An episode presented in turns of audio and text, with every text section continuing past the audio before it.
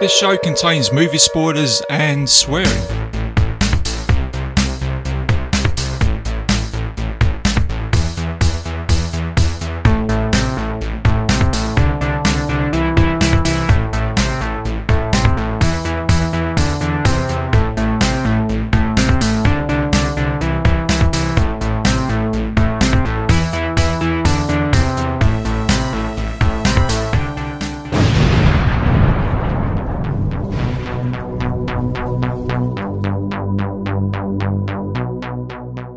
Just to get this right, how do I pronounce your surname?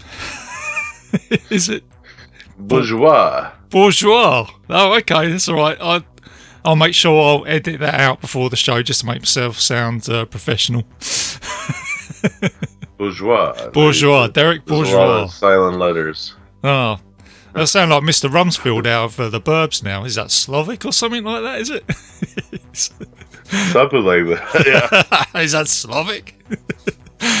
okay, man, no worries. Editing is a wonderful thing, so I'll, I'll sort that out. That's fine. Hello, and welcome back to another episode of Bite Size Cinema. I'm your host, RJ McCready, and for this episode, I'm going to be taking you guys right back to the 1966, I believe, which is 1 million years BC, the Ray Harryhausen classic stop animation movie. And joining me today is a fellow podcast host, is Derek Bourgeois. Derek, how you doing, man? Good to have you on board. It's a long time coming, RJ. We were talking about this for so long and stuff about doing this, and you know, we finally set a date to do it, Yeah. and it's here. We're gonna be talking about kind of like a genre thing. This movie is a thing, and we'll get into it in a minute, but.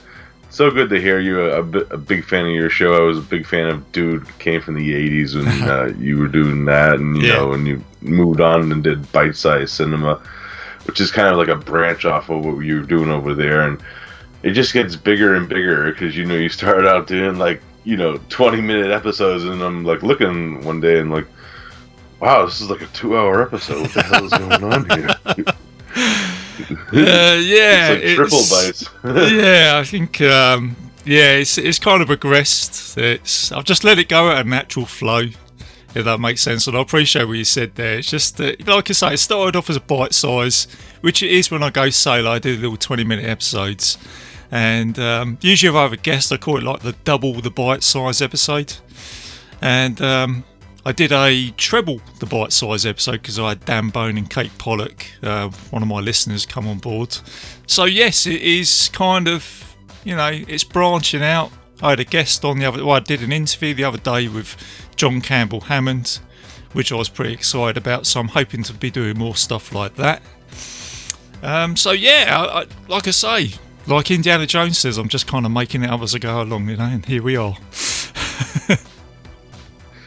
Yeah, you know, it's like my shows are usually like that too. Like our my normal show, Cinema Tech, it usually like in the beginning stages, like the early days, I used to start like at an hour, and I'm like, yeah, I don't want to, you know, we're kind of going a little too far, not as much in depth in these reviews, guys. We got to get a little bit more flavor because you know, then it just sounds like I'm, I'm doing a YouTube video because I also I do those two at time to time, you know, you know, in that sense. And it was like, it's just weird, you know. And then it was like, let's just fucking, you know, we were like, because we were kind of doing them non-spoiler at first. I'm like, you know what? Fuck it. These movies are so old now. Hmm.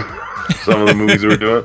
Yeah. I'm like, let's just spoil the fucking shit out of it, you know. And if there's like a major plot point, we'll give a warning Yeah. a big warning if you don't want this ruined for you just skip ahead a few minutes and i'll do like a you know spoilers are done spoilers are done like fucking thing. I did that a few times especially during like old boy when we review that you know? There's some major like spoiler shit you don't want to know about that movie. It just makes the movie better if you don't know. Yeah. but it happens Well, yeah, sometimes, I mean, like I say, a lot of the movies I do the old movies, you know, 20, 30 years old, 40 years old, going back, like the one we're reviewing today. Uh, I think VFW, um, Veterans of Foreign War, I think that was one of my latest movies that I reviewed, so I put in a big old spoiler alert on that one where it's new, but generally, Um, I'll put all that in at the beginning. But um, Derek, do you want to tell us a little bit about your other podcast? Because I know that you're um, involved in quite a few shows. Yeah, I'm a podcast uh, whore, if you would just call it. You know, Hmm. uh, I actually have five podcasts, which is Wow. insane. If you know, and you know, it- it's crazy that well, the thing is, most of them are like monthly. Yeah. we do like a one show a month type deal, so it's like always good to schedule those around the other shows. It's always good, and some of them are like during like the like we're doing now, recording like this little afternoon show. You know, Yeah. it's uh you know my main show that i started is cinema attack it's a one that i branched off after i did a few guest spots on 22 shots and uh yeah that one's fun it's me and my two buddies from youtube uh we just talk about movies and you know sometimes we have arguments sometimes we just blow movies too but it, it's the way that the dice because that's the thing that i always say in this is not everybody's gonna like what you like, and that's what's fun about podcasts. Oh, yeah, You know, in that yeah. sense, we, Hmm. and we know we get in some arguments over some movies, like Four of the Apocalypse. I'm gonna just name one off the top of the head, but uh, it's a fun show. And then I made a little off-brand show. My uh, friend Carly, uh, Celluloid Dissections, where we take one movie, like it's kind of like what we were doing now today, and you know she I'm getting her more into cinema because she's a little bit younger than us dinosaurs. Okay. Pun intended, RJ. You know, Mm, well, uh, kind of goes with the theme today, really. it's not a problem. you know, you know, it's funny, but uh, yeah, we just I try to branch her out. Like when we did the crying game, that was like our second episode we ever did. Uh, we went really in depth on that, and you know, that was a great episode of that. And uh, you know, she's branching and learning more about cinema. That I like to teach her about other movies besides because she's usually like into the horror movies and stuff like that. I'm like, I'm gonna show her like the crying game, and she was like, her I want to hear like. So Carly, what was the big surprise of this movie? And everybody was like, Mm, a penis, you know? yeah, uh, yeah, uh huh. Yeah, I was just going to say that actually. Yeah, that is a big surprise for that movie. Um, but yeah, no, it's Yeah. good that you're getting someone, you know, from the younger generation that is appreciating these movies. Um, I've I've got um, two children myself. My daughter's well, she's just turned 16, and she's still she loves all these old movies. You know, especially the films from the 80s. I I just done Willow with Dan Bone from Podcast and Haunted Hill, and I said to him, you know, she she she loves these movies, and it's good that that generation is still appreciating them because I think a lot of these films from the 80s, and I think Ricky Morgan would agree with me on this, they've just got a lot of charm. Do you know what I mean? And I think that's why they kind of continue, and why people today love them. You know, as much as we yeah, do. yeah, for, sh- Yeah. yeah, for sure. You, you know, it's uh, it sometimes backfire if you don't want to listen to the Legend episode because it Oh. sometimes backfires. Yeah. Uh, Tom you know, Cruise, yeah. That's actually a very yeah, it's a very racy episode that one Mm. too because I'm pretty much just saying that everyone wants to fuck each other that whole movie. you know, Like Yes. Lord of Darkness um, comes out. I want to marry you, lady. Come on, let's go and get down and dirty. I do some voices on that Yeah. because you know I'm not because I could tell like when we were getting into the pre-up of it, I'm like, okay, because the two I had actually had a guess and she didn't really care for the movie either, so I was like, I'm gonna try to make this fun for all three of us, so bear with me, Yeah. you know. So we were just cracking on the movie a little bit. I st- I enjoy the movie for what it is. It, it was like a nostalgia movie for me though, but uh, I can see why people might not like it because you know if you look at some of the dark production history of that movie, it's like okay, that makes sense why this wasn't as good as it is. Plus, it depends on what cut of the. Plus, I made him watch both cuts too, which is never. I, I learned my lesson there. Well, there's But, there's, uh, there's one thing with Legend that I do like, and I think that's Rob Bottin with the uh, special effects in that movie. You can't take that away yeah, from it. so- Lord of Darkness, his makeup is Mm, amazing. Plus, oh, uh, yeah. Meg Oh, Mucklebones and Yeah, Tim Curry under that makeup there. But um, we we all have movies like that, Derek. I'm you know I'm I'm a Space Hunter Adventures in the Forbidden Zone fan, you know, and I know there's a lot a lot of people that don't like that film, but I just totally get it. So we all have those types of movies that we just we love, you know. yeah, you know, and you know, the, another show that I do is uh, They Are Here, where uh, it's with me and my uh, friend Lacey, who's a, you know, she's a member of Cut to the Chase podcast. We started mm. a show recently. We actually just recorded our brand new episode. We had four episodes out, and we took kind of a little hiatus because we had other projects. Yeah. That we are both part of, but uh, you know what we do with that show is we usually take well, we think of a theme for a show, and then we pick two movies that we feel are are not talked about enough through that theme. It's kind of like uh, like the latest episode we did, creature features. This is a little hint of what's coming up, guys. And you know, I chose slugs, and she chose splinter, and you know, mm-hmm. it's kind of like the same thing where uh, it's kind of you know, Lacey you know she's into the, the, like the genre and stuff, and plus we do other movies too besides that. But it, it's crazy like when you, like to hear her say that she saw slugs for the first time because I chose it hmm. in that sense. And you know I'm kind of branching out and teaching. I'm teaching the good word, you know, and that's always good with that one. Uh, that should be out soon. That new episode, and you know. Uh, Let's see. Oh, my horror show, my actual all horror show, No More Room in Hell, which I do with Mike Merriman, Mr. Venom. Mm-hmm. Uh, that's a great show. We're actually planning a few episodes, and we're actually on a nice wave of scheduling. Uh, good stuff. I actually started out as like a kind of like, you know, fourth like unofficial host, but then of course, uh, the legendary Corey Grant had to step aside from that podcast, and I became uh, kind of like the main host slash third host of that show, and that's always fun. You know, I enjoyed working with Corey for the short period that I did because you know he's a podcast legend. Yeah, it, it was a great experience with that aspect of it, and uh, we're still going strong. We're actually doing great with that, and of course, what brings us here to today, and kind of the reason why I picked this movie is my podcast that I do, of course, on Legion podcasts our good brand home, for, you know, yes, is a uh, yeah. underwater kaiju from outer space, which mm-hmm. I do with uh, Jerry Herring from Kill the Cast, Don Manelli, yeah. and of course Mr. Venom again. And you know, we talk about usually Japanese giant monster movies. We kind of do branch out and do other ones at the time period. You know, we we do a lot of Godzilla movies, Gamera. Uh, we also take are in a, like a retrospective of the Ultraman series, which mm-hmm. has its ups and downs. There's some episodes I do like better than others, and I think we're gonna rank our like our top five at the end of when we get to the end of that show. But it's going great, and you know it's an easy format. Jerry has its ways. It's a show that uh, Jerry mostly, you know, he started the format, and then we roll with it. It's his show, and I'm usually like uh, comparing monsters by what their hands look like.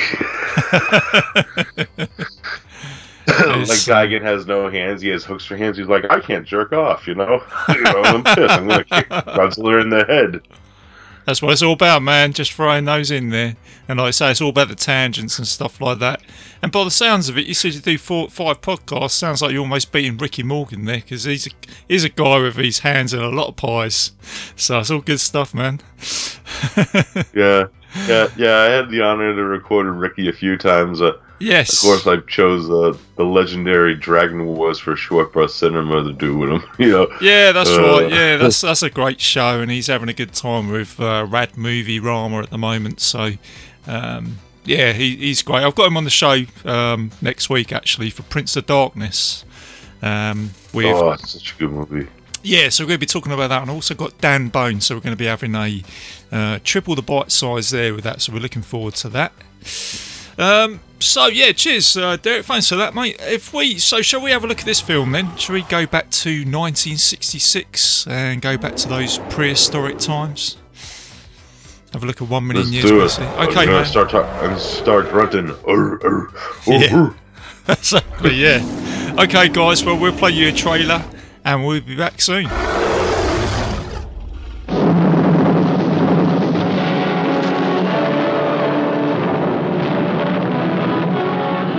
One million years BC erupts on the screen with volcanic excitement.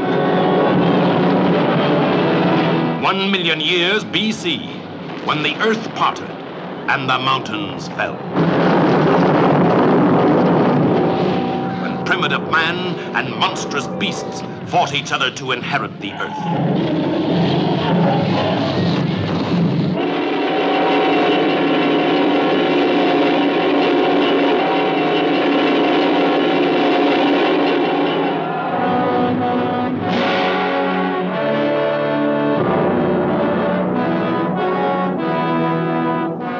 Since time began has the primitive scene been captured for the screen with such imaginative realism. Behold man one million years BC.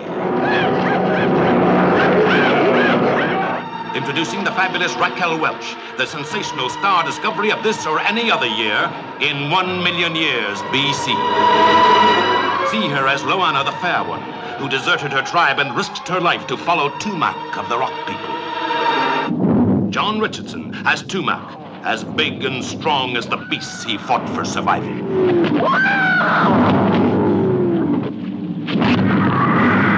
Nupondi the Wild One, whom no man could resist. See the fascinating, strange, and fearful creatures who roamed and ruled the earth a million years BC. The Brontosaurus, a moving mountain of flesh and bone. The pterodactyl, a flying reptile with giant teeth.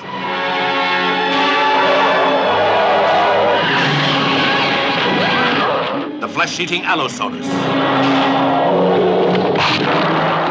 The Triceratops, a horned dinosaur in battle with the savage Ceratosaurus. You will share the unending thrills and excitement of a world of primitive wonders, of primeval terror and savagery. You will indeed live in another world, in another time, as the centuries fall back to reveal the Earth one million years BC.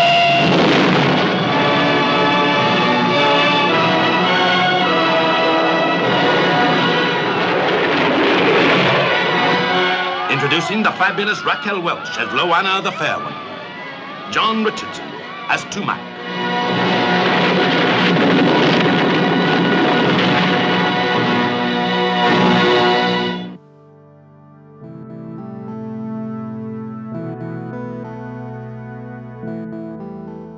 And welcome back, guys. So, the synopsis to this film is Prehistoric man Tumac is banished from his savage tribe and meets pretty Loana. He belongs to a gentle coastal tribe, but he must fight caveman Pato to win her favours. It's a movie that came out in 1966. It's a Hammer horror production. It's got a 92 minute runtime and it's classed as a adventure fantasy movie. So, Derek, um, I'll let you pick this one today, mate. So, what made you pick uh, this this movie? It's a, it's kind of a important movie for me. This one because Hmm.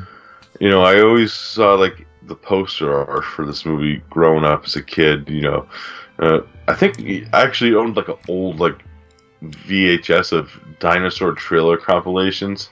Yeah. and I think that's maybe the first place I heard of this movie, and I always wanted to see it because you know I just saw uh, dinosaurs. You know, it, it intrigued me. It looked like one of the better movies from that trailer compilation, and I'm like, one day I found the VHS. Uh, I'm not actually sure how I came in process with the VHS. It was one of those like 20th Century Fox selects Yeah. DVDs, you know, had like the band and stuff, or like greatest hits, how they used to do those. And I took it home, and I was kind of taken back by it because it wasn't like any movie I ever seen before. It was very interesting to be so engaged with a movie with barely any of the English language in it. Yeah. Oh, yeah, absolutely. And- I, I and you know this thing melds genres. It melds two things that I love, and that is Hammer and Ray Harryhausen. Mhm. And with that aspect of it, I think it's a very important film. And this is probably the reason why I love a lot of foreign films, because I used to just watch movies in English, and this is one of the examples where I'm watching this and they're just making up gibberish words throughout. Like "unga," "iga unga," you know, like Mm. Oh yeah. My go-to Ray Harryhausen movie is usually something like Jason the Argonauts or uh, Valley of Gwangi, uh, Sinbad and the Eye of the Tiger, which are pretty much the mainstream ones. So when you picked this one, I was kind of like, okay, you know, because bite-sized cinema is all about picking out these um, rare movies or the ones that don't get spoken about that much, you know, that much. And then I watched this film the other day, and to be honest with you, I haven't seen it for a long time. And then I watched it and I thought, wow, like what you just said there, there there's no um, English dialogue in this as at all. You know, there's a little bit of narration at the beginning, and then it's all like you said, it's all uh, uh, junga, uh, unga dunga, and all this like caveman. But the thing is, by the time I got to the end of the movie, I thought I actually understand what's going on with this film because of the body language of the actors and stuff like that. So I thought, you know, that's, that's a testament to this film. Do you know, it's I, I, I got to the end of the film and I thought I, I actually understand what was going on. yeah, it's like a basic story where you know you you get what's going on. Like going ahead of ourselves, but like the funeral scene we see, like two because Tumac's from a different tribe. He's not used to this kind of aspect of.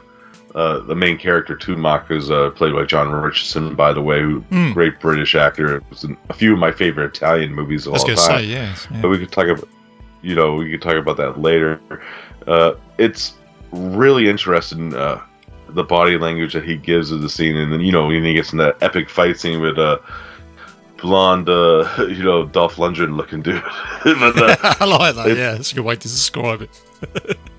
you know it's it's an interesting aspect to a movie where you're engaged, you know, and you, you get nice eye candy in this movie. Oh, yeah. as you know, Oh yeah, with um, Raquel Raquel Raquel. Welk, she become Yeah. that, she put- become that poster babe, didn't she? She she's absolutely stunning in this film, and there's a little bit of a Easter egg for her in is it the Shawshank Redemption, isn't it, where he she's up in Yep. his cell. Um, but yeah, no, it's it's stunning, and like, and talking about stunning also with you know Raquel Welk and the setup of this movie is also the dinosaurs in this film. As you said, you know, I, I remember as a kid, I thought these are amazing. They've got so much um, conviction to them. That Ray Harryhausen stop motion, they look like real dinosaurs. Even today, I just think you know they've just got that sort of menace about them. Just the detail. It's just everything that makes this feel magic. it's just a you know in the sets this is probably like a this is one of hammer's like most expensive productions because they rebuild like these giant caves and all this crazy stuff that they do build for this movie it's insane looking Mm. you know like i'm looking at the scope of detail of you know cave drawings and like the texture of the caves Yeah. it's so well done for the time Well, they actually filmed this on um, a Canary Island, um, just off the the west coast of Africa. The Canary Islands, they're Spanish islands. Uh, one of them's called Tenerife. Is where they filmed this as well. I've been on holiday, and I've actually been to the film set of this. And it's actually an old volcano and the volcan volcanic terrain. And you go, I went there last year, and I thought, yep, you can see this is one million years BC. It just looks, and even when I watched the film the other day, I thought, yeah, that's I've, I've been to that location. It looks the same today, um, which kind of again it gives it that bit of uh, conviction. And again, I think, like you said, I think they built some of the sets up at um, Elstree or Pinewood Studios uh, back in the UK. So um, yeah, after watching this film again, there's quite a lot that's gone into it. And like you say, it's quite an important film for cinema in terms of trying to tell a story without actually using any dialogue. Yeah, yeah, you know, it's like you know, you look at movie. I like all that, a lot of like these, you know, prehistoric caveman movies. Hmm. Even like some of the cheesier ones that came out later, like you know, Clan of the Bear Clan. You know, Yeah, you know, the Daryl Hannah one. You know, some of them are cheesy in some aspects. You know, yeah, they do. Quest for Quest for Fire is one that actually kind of rivals this one in the epicness of what's going on in the story. And it, has like a realistic feel to more to that one where Mm. you know you in this one you see Raquel Welch just walking around with like Yeah. a little pearl like fucking pocketbook which like you know Yes. there's a little cheese I won't lie Mm. there's a little cheese I don't mind movie, cheese. I don't But- mind cheese, man. you know you know but you know I shut my brain off to it too you know uh, you know one of my like other podcasts buddies be like look at that Yeah. But- a pocketbook Ooh, that's not real I'll tell you who else is guilty of this as well is actually Ringo Starr. He was in a film called Caveman. I think probably I think it might have Yeah. been in the like late sixties, early seventies. You know, like it's it's crazy. And also Doug I won't lie to. I was just gonna say. I was just gonna say. I, I won't lie. I was when I was watching this. I was having like caveman flashbacks. Mm.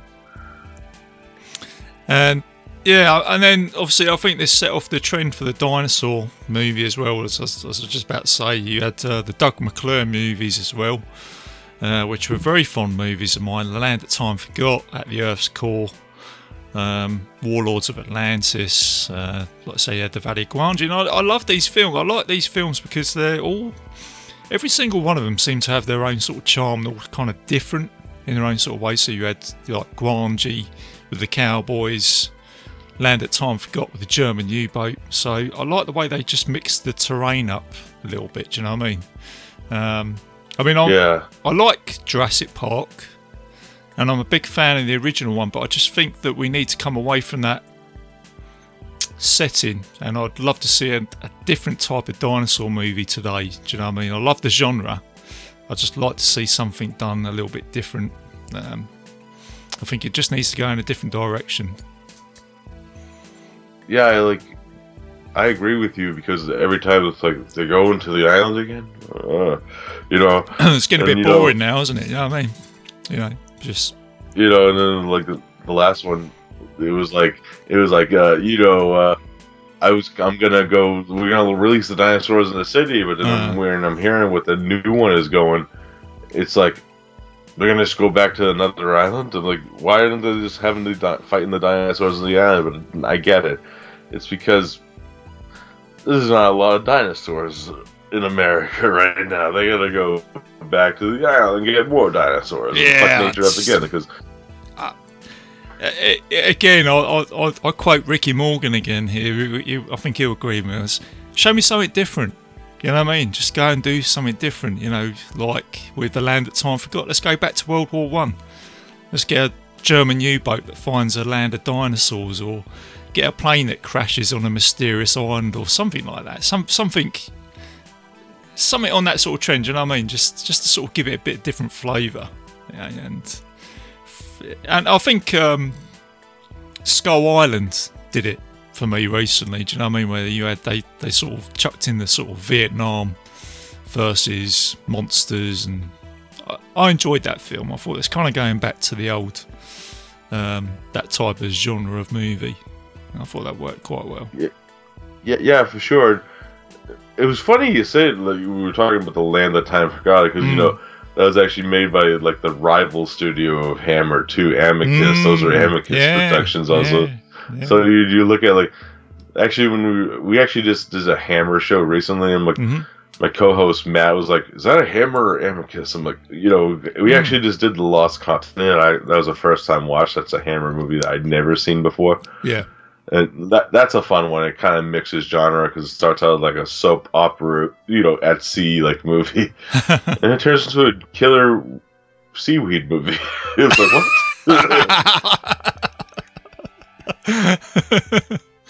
there you go, man. You can't you can't beat killer seaweed.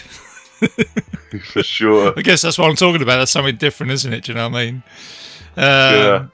But yeah, Amicus was the yeah the other studio, wasn't it? Which a lot of people say, oh, is that Hammer? But it's it's got the same sort of tone to it, isn't it?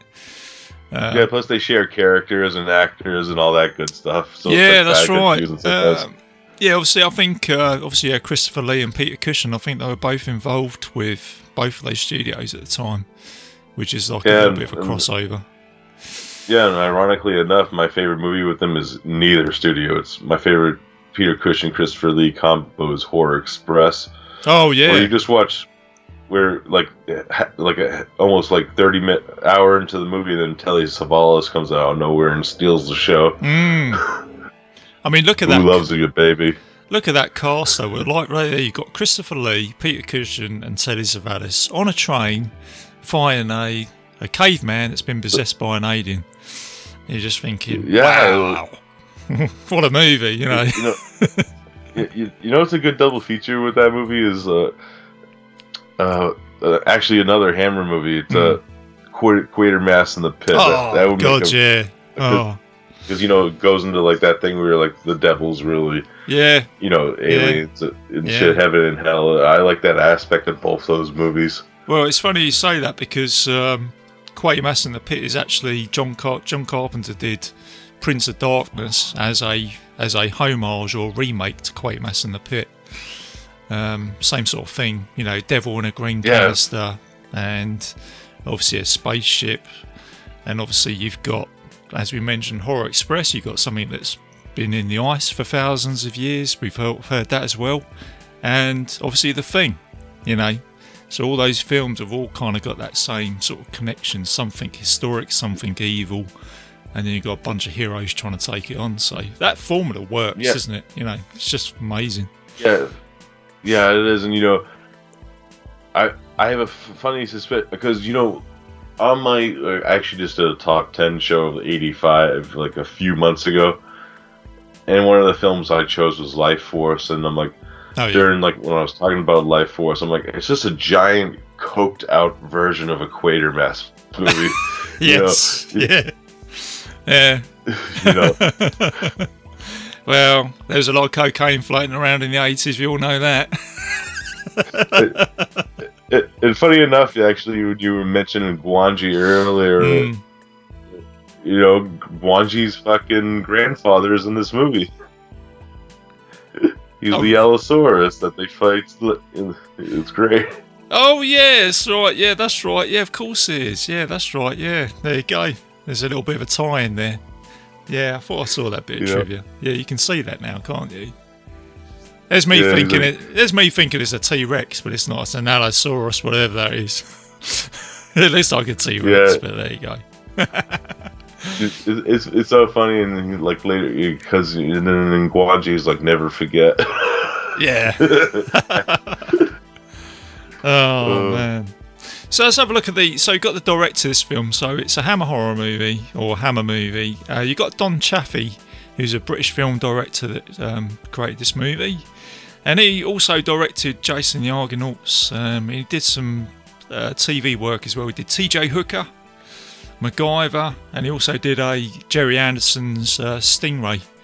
So he's been involved in lots of other stuff uh, from that time. And then going back to you said John Richardson. Now, yeah, he's you know he's a hell of an actor in this as well, and uh, I'll put that down on my notes as well that he's a, an Italian genre actor as well. I think he worked with Mario Bava on a was it a film called Black Sunday. So you know, Yep. which again, you know, as you know, these these uh, Italian films are working their, their way up the ranks through, particularly through Arrow Video yeah, uh, which Uh, uh, the- Dun- Duncan McLeish knows all about. As I've said before, pretty sure the bloke's got shares in uh, Arrow Video. if he goes on about yeah, it. yeah, yeah. The two movies I know uh, John Richardson from are uh, he's in Sergio Martino's Torso, Mm. which, which is pretty rad and awesome. It's an awesome movie. Uh, and he's also in Umberto Lenzi's Eyeball, which, if you understand the title of that movie, you know what that movie's about. Okay, yeah, yeah. There you go. Um, yeah, and again, he's a he's a he's a good looking guy, isn't he? Do you know what I mean? He's got real striking features about him, and I think he's he his acting credibility in this movie really works well in terms of what I said earlier. They don't talk, but you can his his physical actions kind of t- say a lot. And I was going to say the other films for me that kind of worked like this was um, uh, Apocalypto. Um, just yeah, bring yeah. yeah. Do you know what I mean? A film where, um, for me, I, I'm not. I haven't really watched an awful lot of films with subtitles, but I kind of that film worked for me. Do you know what I mean? In terms of you know body actions, and the, it, it tended to go on quite. You know, it moved at a very good pace. I, I like that film a lot too. Yeah, actually. yeah, great movie, great movie. That's uh, one I might need to actually cover on the on the show sometime. Fuck, the most fucked up ending ever in a movie. Yeah, that? that's right, isn't it? Yeah, that's right. Yeah, I think we could probably reel through a few fucked up endings for a movie. Um, for sure. so, should we have a look at this film then, um, Derek? Should we have a little run through of kind of what goes on throughout the movie? So, Yeah, yeah, you know, it's a pretty basic structure. You know, this one might go over smoothly. You know what I mean? Yeah, I mean, I've got some I've got some notes here with it, but like you say, it is a basic structure because it is basically a film about two tribes. So you've got the rock people and the gentle sort of shelf people that live by the sea, and then you've got like a, a branch out story between obviously Raquel Welch's um, character and Richardson's character Tumac. They kind of form a little bit of an allegiance. They kind of fall in love with each other. Um, and then you've got some dinosaur fights in there, which are great. Um, and like I say, you've got uh, you've you've kind of got that sort of two tribes that go to war, haven't you? So do you know what I mean? The the gentle shell people and the rock tribe. Um, yeah, you can see like the differences between the tribes right when we get into the start of the movie, where it opens up with them hunting a wild boar. You know? Yeah, that's right. Yeah, that's it. Because the, the interesting thing here for me is that the, the rock people seem even more primitive. Do you know, they they, Mhm. they can just about make a bit of communication between each other. Um, they live in a a cave, which is again is very primitive, primitive tools. I don't even think they have spears, which is a vital point to this movie, isn't it? And then you've obviously got like a, a rivalry between two brothers, one being Tumac and his father. And um, Tumac gets banished from, from his tribe, and this is where the, the story branches out to the um, the shell people on the on the beach. And you see the difference right away because you know once he gets there, they're you know they're they're using tools. They're Yeah. actually having like you know conversations and building like a society. They have like little huts and stuff as we see, Yeah. and it, it's a great aspect of the movie. It's like because you know and later on when you know they leave and stuff, and Raquel goes to meet the rock people. They're like. I don't like. She's like, I don't like this place. yeah, Yeah, I don't Yeah, like your friends too much. Yeah, because this is this where like to say Tumac, um, he gets introduced to a spear, doesn't he?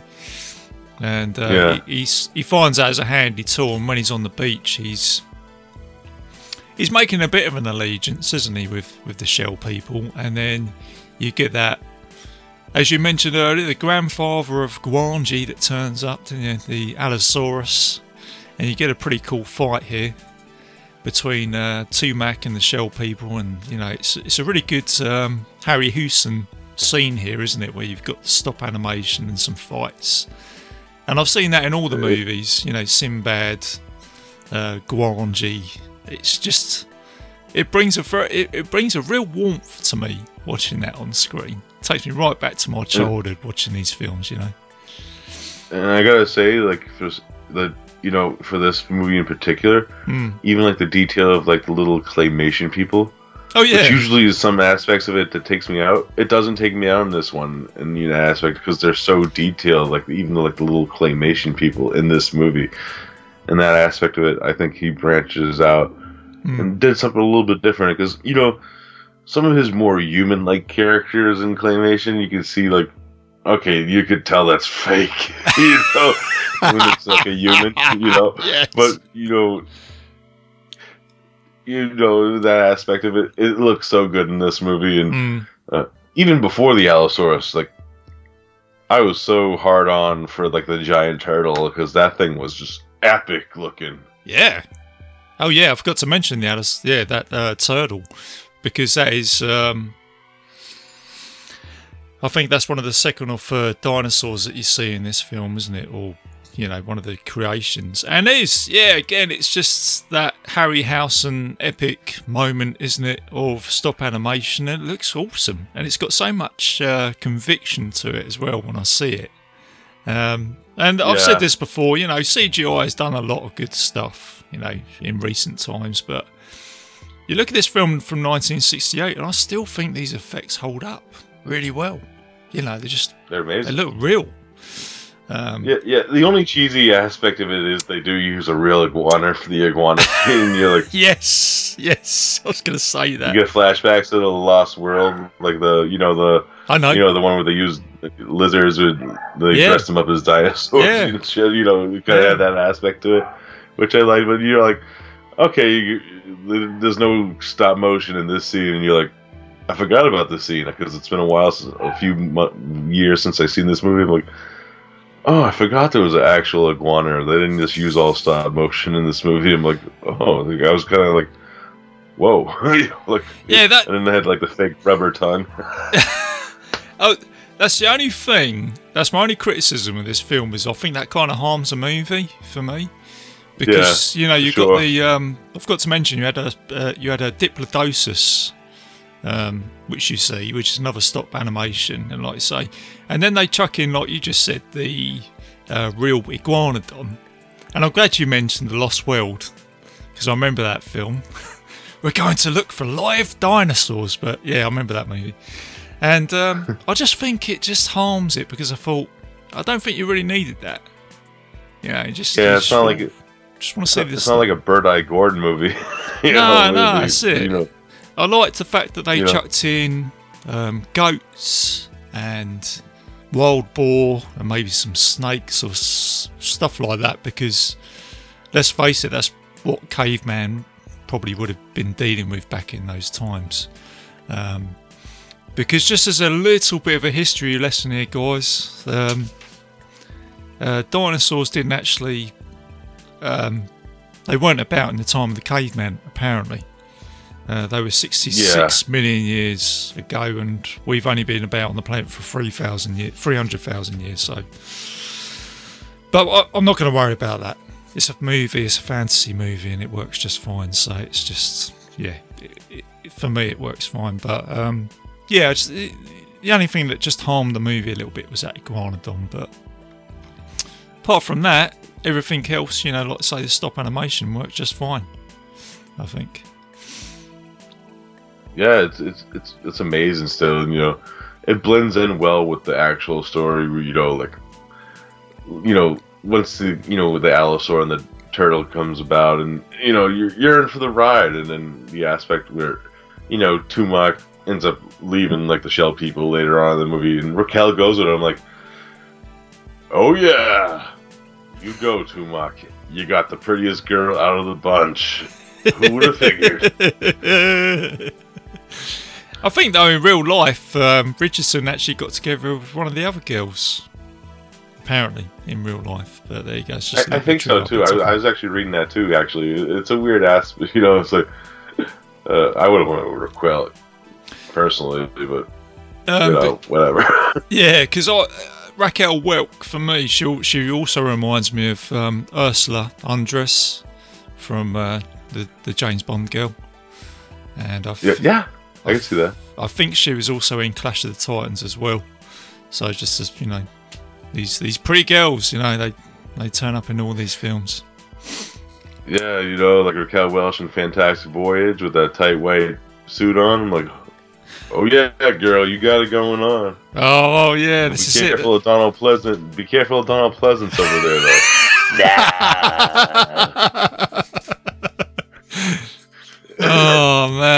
yeah, got to be careful. Yeah, I forgot, I forgot Donald Pleasence was in that film. That's it. He plays a villain, doesn't he, in that movie?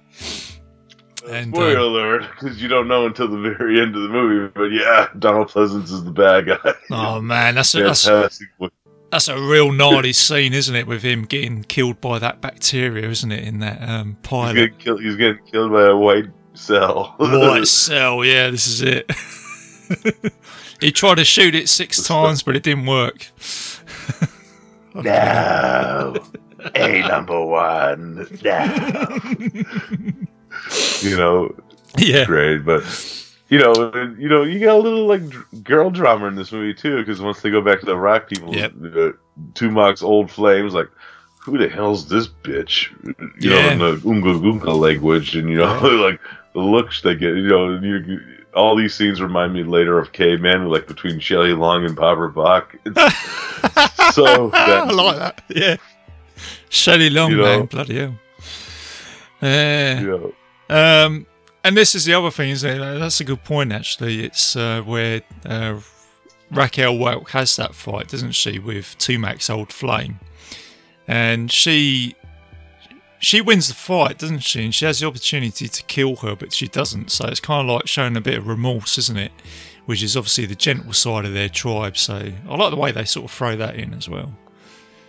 Yeah, it sounded like a Kuba, the, you know, Tumac's brother, who's like earlier in the movie. He's like, "Oh, my dad's hanging from the ledge, huh?" Oh yeah, Bam! mm, that's right. Yeah, that's it Goodbye. at the beginning. I'm the leader now, bitch. I love how he rips his dad's cloak off that other dude I was holding. Like, I'm wearing this now, motherfucker. yeah. Yeah. that's it. And the other guy's like, then the guy just walks away slowly, like, oh, you're all depressed, like, oh. He, he must be the leader now. He's got this dirty old cloak that he's going to wear. um, and the other thing, just before they get to the, because obviously, like you say, they they get kind of banished from the shell people, don't they? As you say, and then we got this fight. But in between that, you have a fight between two other dinosaurs. Then you have a Triceratops and another. It's not a T Rex, but it's a T Rex looking dinosaur, isn't It's it? Another a- punch up in there. Ceratorosaurus, I believe. I- I probably butchered the hell out of Ceratorosaurus, that. yeah. Yeah. Yeah, you know, I've, I'm actually reading a little Wikipedia because I watched this a few days ago just to remember some of the dinosaurs and aspects of the movie. But uh, yeah, it's a great aspect of it. Where you know, I love that battle too. You get, you know, you kind of got it a little bit in like a, you know, without this movie, we wouldn't have Gwangi pretty much. No, no, that's right, like, yeah. main fight scenes. Because you have the same Yeah. fight scene, don't you, in Gwangi, don't you, with the Triceratops and Gwangi. Um, but in this, the difference here is, is that the actual Triceratops wins this fight, um, which they kind of just sort of mix it up a bit, I guess. Um, so yeah, the, the Triceratops spikes this uh, Ceratosaurus. And um, like I say, as I said earlier, there's just a lot of conviction in this stop animation because when the Ceratosaurus is laying down on the ground, you can still see him breathing, can't you, and stuff like that, which is pretty cool. Yeah, the, the good like slow moving breathing, and it finally stops. Usually, Yeah. like it goes back to like seeing the poor elephant in like 20 million miles to Earth and get its Oh yeah, that's due. right. So, um, so here you go. So you've got the um, so Raquel Welch again. She kind of gets she gets banished again here, doesn't she, from the Rock Tribe, and then she gets or no, she introduces them to swimming, doesn't she? Tries to sort of teach them their way, so they go for a swim. I was kind of ex- Yeah, I was expecting a plesiosaur or something like this to turn up, but no. Get some good old pterodactyls turn up in this, don't you? yeah, Throw those in there. Pterodon just comes, swoops down. I'm gonna grab it. Like he's like he knows what I'm thinking. He's like, ooh, Raquel Welch, let's do this. Yeah. yeah, that's it. Yeah, he's, he's got his. Uh, yeah. What can we say there, man? Uh, you know, you, if I was a pterodactyl, I'd aim for the prettiest girl too. I'm just saying. yeah, she gets thrown around a lot in this movie, doesn't she, old Raquel Welch? Well, you gotta give her credit for that. You know, she didn't have to be thrown around either. You know, at least she gets handled. You know, and does it. Yeah. I can't say that a lot of like uh, whatever she was before she was an actress to be in this movie. You know, in that aspect, it, it- it's an interesting thing. You know, and I, I give her credit where credit's due. She does a great job, like just rushing around and getting rough and dirty with it. Yeah. So you've got this, like I say, you've got this pterodactyl that picks her up, and then she gets dropped, and you think she's dead, and I think Tumac thinks that she's dead as well. Um, Yeah, And then you've got like uh, the Shell people who have a punch up with the Rock people. So they're having a bit of a you got a bit of a battle here between the two tribes. And then you've got like um, what what you're going to have typically in a dinosaur movie like this is a volcano. You get a volcano that erupts. So, and that to me it was almost like it was almost like being in this primitive world that was kind of like the god of that time speaking to say, "You guys need to sort this shit out between you, because I'm just going to erupt everything and put everything back to normal again." And um, so then you get a, you get a scene here, then where the the ground's moving, isn't it? A few people start getting killed and they get taken in by the ground. Get that lava flowing, which was a pretty cool Oh, scene. yeah. I thought. And then, um, and then by the end of it, they've they're pretty much left to reunite as two Sorry, tribes, aren't they? Do you know what I mean? They kind of say, well, we've got to put our differences together and we've got to rebuild together. So they're sort of, it's almost like the volcano has spoken in some sort of way. Yeah, it's like, okay, guys, what's left is left. Let's start a new civilization and live happily ever after. Yeah. You know, And then that's, I like that aspect of it.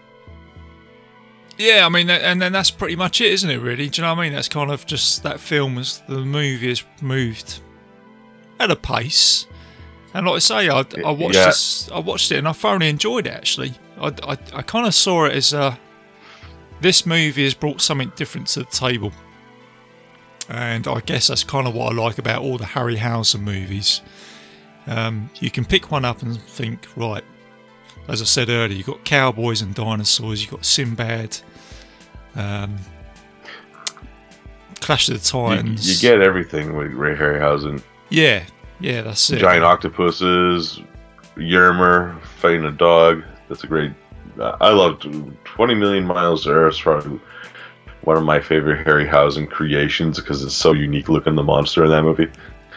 Oh yeah, is that is that the um the dinosaur iguanodon sort of like- looking alien? Is it? he's like a he's kind of like a lizard person you know he's from venus you know he starts out as like a little little tiny like thing and then he starts growing bigger and bigger due to our atmosphere Oh, that's right. it's a pretty good one Doesn't he Yeah, end up know, in ends in like rome Rome? Yeah, that's right. It's starting to come back to me now. That's right. That's it. yeah it's Uh, an oldie but goodie Yeah, that's it. I think one of his early films was it. Is it? It came from beneath the sea. Was it? Was it the one with the octopus? yeah that's the one with the octopus and you know earth flying the flying saucer versus the flying saucers that one's a tongue twister of a title you know Yeah. But uh, uh, did you ever see the other Hammer dinosaur movie at, that came out after this one? Was it um uh, when dinosaurs ruled the earth? Was it that one? Yeah, yeah. It's not Harryhausen, of course. It's like Jim Danforth does the effects, which Oh right. Okay. uh, say, Jim Danforth, no slouch in stop motion either. you know, uh, it, it it's a little different. I, I like how they kind of spin things and you know change the story up. You know, and I like that aspect of that one. This one is just timeless, though. Yeah, the one with um, when dinosaurs ruled the earth. One of the moments in that I think was with the crabs. They uh, they Yeah. start attacking the cavemen, didn't they? And I thought that was pretty cool. That kind of stands out a little bit for me. Um, again, it's got a lot of conviction about it. I think the other one was it. Um, I'm not sure if Harry Harryhausen did it. It might have been somebody else. Uh, Fantasy Island. Uh, Uh, Myster- well, no, Mysterious Mys- Island. no, sorry, uh, Mysterious that's Island. Harryhausen. I know That was. Harryhausen, wasn't it? Fan- yeah, Fantasy Island's that TV show, like the plane, the plane. Oh, the Look guy from uh, the man with the golden is gun. fantasy? I don't think there's any. I don't think there's any stop animation in that. I don't think so. I might be wrong. It's uh, got Ricardo.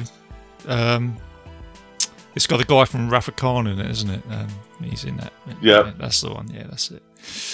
I know him as Khan. Khan. Khan, yeah, great Star Trek movie. That one on a bit of a tangent. Yeah. Hmm.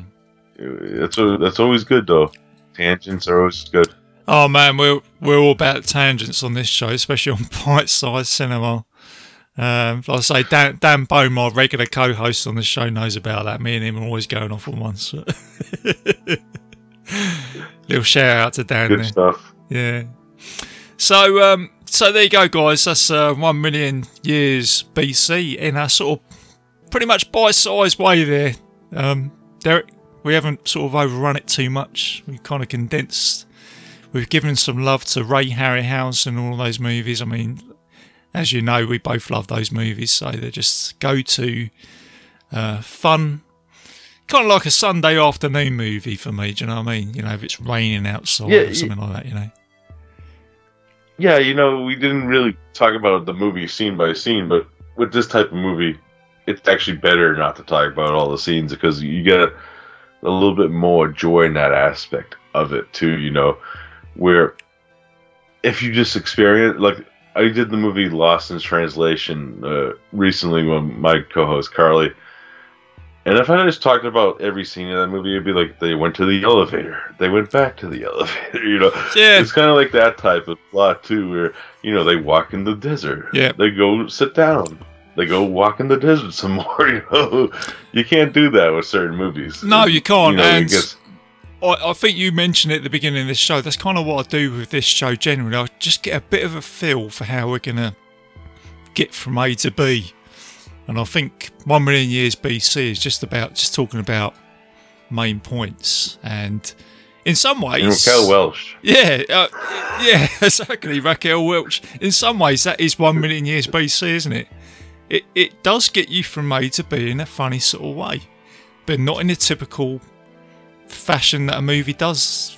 If that kind of makes sense, because it doesn't have any dialogue in it, but it's. I've said this a few times now on this episode. It's just it's just about the body language, and it works. So you know, it's it's definitely one worth watching if you're a fan of cinema for sure. And um, I'm glad we covered this one for bite size. Yeah, it's definitely one that needs to be on there. So, Good stuff. is there any more magic that you want to talk about this movie, Derek? Is there anything that you think that we haven't covered? I think we've hit most of the points. Nothing much. Like like you mentioned earlier. Later on, like the, Shawshank Redemption reused the poster. It's actually the last poster and Dufresne gets before his big escape. Hmm. And there's a great like reveal where you see like the hole between Raquel's legs, and that's where they find the giant hole that he's been digging for all these years. You know, it's, it's a great image, especially when you look back on like cinema. It's an iconic poster too. So it's great that it came up and was used in such a unique way for the reveal for the movie. Yeah, because I guess because Raquel Welch is a beautiful looking woman, that's a beautiful looking poster. All you're going to do is look at that poster, aren't you? You're not going to do anything else. So I suppose it's a massive diversion for his character in that movie, isn't it? You know, just on a.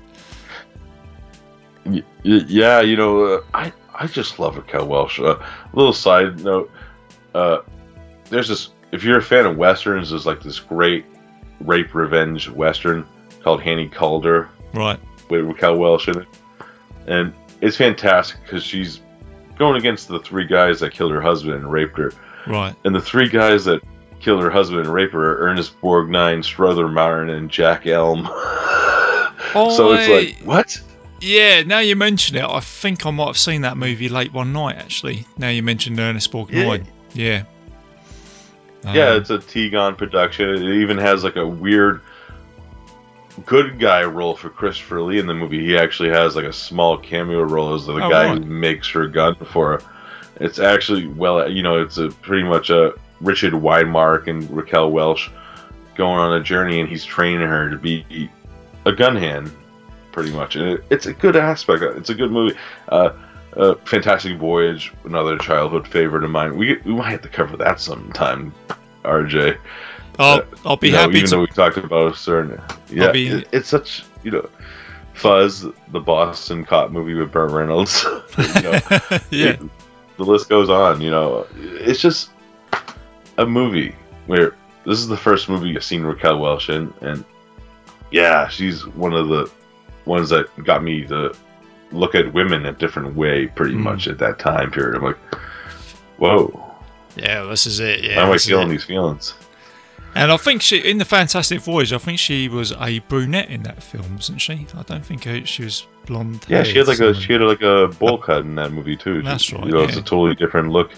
I've, I've seen that film a couple of times. Another film I grew up with, and I think it definitely put you down for that, Derek. I'll be happy to uh, cover that one with you. Um, but I, For I sure. didn't, I didn't realise that was Raquel Welch. Actually, now you think about it, now I'm recovering it. Um, so yeah, no, it's good stuff, man. So thank you, Derek. Thank you for coming on to the show today for this. Uh, really appreciate it. Just before I do some admin for the show, I was going to ask you what what have you got coming up next on your your podcast? I know. You, Uh, like I said, uh, we just recorded a new episode of Cinema Attack. We did Hammer Horror, where we did. We actually all three of us picked the movies. Uh, we each picked our own movie that we- on our show. Uh, I have the host who picked and chose the movie that they wanted to do host the film where they ask us questions and stuff like that. So you know, Dubby chose Curse of the Werewolf with Oliver Reed. Oh, I could go on so many tangents about Oliver Reed in general, Hmm. but uh, I'll save it, keep it short. Uh, Matt chose The Lost Continent, and I chose. Speaking of titillation, Twins of Evil. oh yeah, you know, we, we I kind of drooled over my part of that review. I was just blowing that movie because it's one of my favorite Hammer Yeah. movies of all time. Uh, yeah, that that should be out soon. Uh, also, uh, there here we just recorded an episode on creature features, which I mentioned in the intro. Mhm. Uh, late we did slugs and uh, Splinter, but it was also kind of a catch-up episode because we were originally supposed to do another show. Yeah.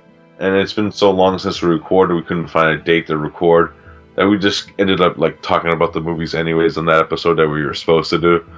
So it was a good episode. We actually had fun with that one. It was a, it was a fun to get back. It was kind of when, when you hear it, we're like, oh, we forgot to mention this, Lacey. You know, we forgot to do the list. You know, it was like it was like ground zero. We were just trying to remember how to do everything again. Uh, I like our format. It's very loose, and you're like, yeah, yeah, oh yeah, we forgot to do that. You know, it's whatever. There's no, there's not a lot of editing in that aspect of that show, but it's fun still. Uh, Underwater Kaiju actually is making its return after a few month hiatus, and we're starting to record. Actually, tomorrow, RJ, which means I got a lot of movie watching to do today, where we're going to be covering Godzilla versus Destoroyah. Love those And movies, man. Uh, that's Oh, another. yes. That's another uh, genre I need to cover on Bite Size Cinema because I grew up with those films as well. Um, so yeah, okay, and Derek. Well, thank you very much uh, again. Thank you very much for coming on the show. It's just great for you and me to talk some, you know, a film together and get you on board and that. And uh, love to have you on the show again, which I think will be the Fantastic Voyage sometime in the future, mate. So yeah, look forward Sounds to good, that man. Okay then, guys. Well, um, hope you enjoyed the episode there. Um, for a little bit of admin for the show, I am a proud member of the Legion Podcast Network, so please go and check out all the other shows on there. And you can find Bite Size Cinema on Spotify and iTunes.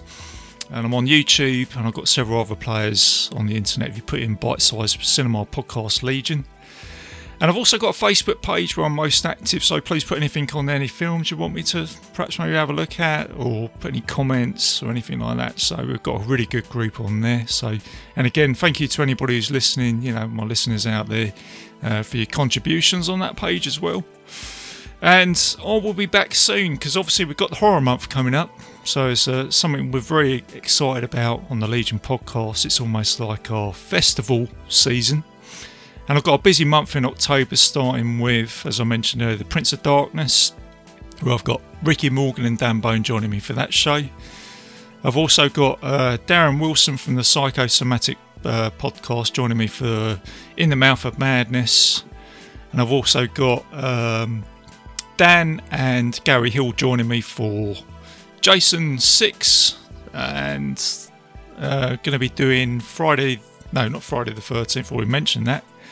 I'm going to be doing um, Nightmare on Elm Street Part 3 Dream Warriors with Dan Bone. So I've got a busy month, busy month, so lots of content coming out there.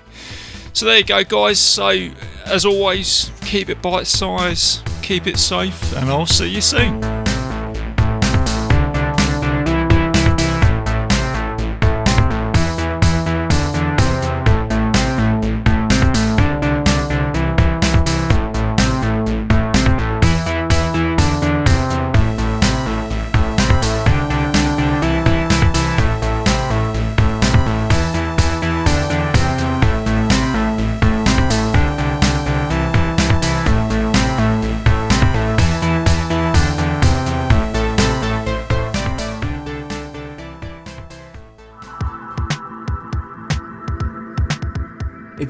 This show, then make sure you check out the other great shows on the Legion Podcast Network, like Cinema Psyops, Cinema Beef, Devour the Podcast, Duncan and Bo Come Correct, Exploding Heads Horror Movie Podcast, Friday the 13th, Get Slayed, The Helming Power Hour, Hello, This is the Doom Show, Hero Hero Go Show, Kill the Cast, Underwater Kaiju from Outer Space, Jerry Hates Action, Legion After Dark, Mental Health, Obsessive Cinema, Discourse, Pick Six Movies, the podcast by The Cemetery, the podcast on Haunted Hill, the Psychosemantic podcast, Rick Radio, House of Wax, Dude Looks Like the 80s, Rabbit and Red Radio, the Shadecast, Short Bus Cinema, Two Drink Minimum Commentaries, the VD Clinic, Who Will Survive Horror Podcast, and Witch versus the Doomsday Clock. With such a wide spread of shows, there is guaranteed to be a niche for you to fall in love with.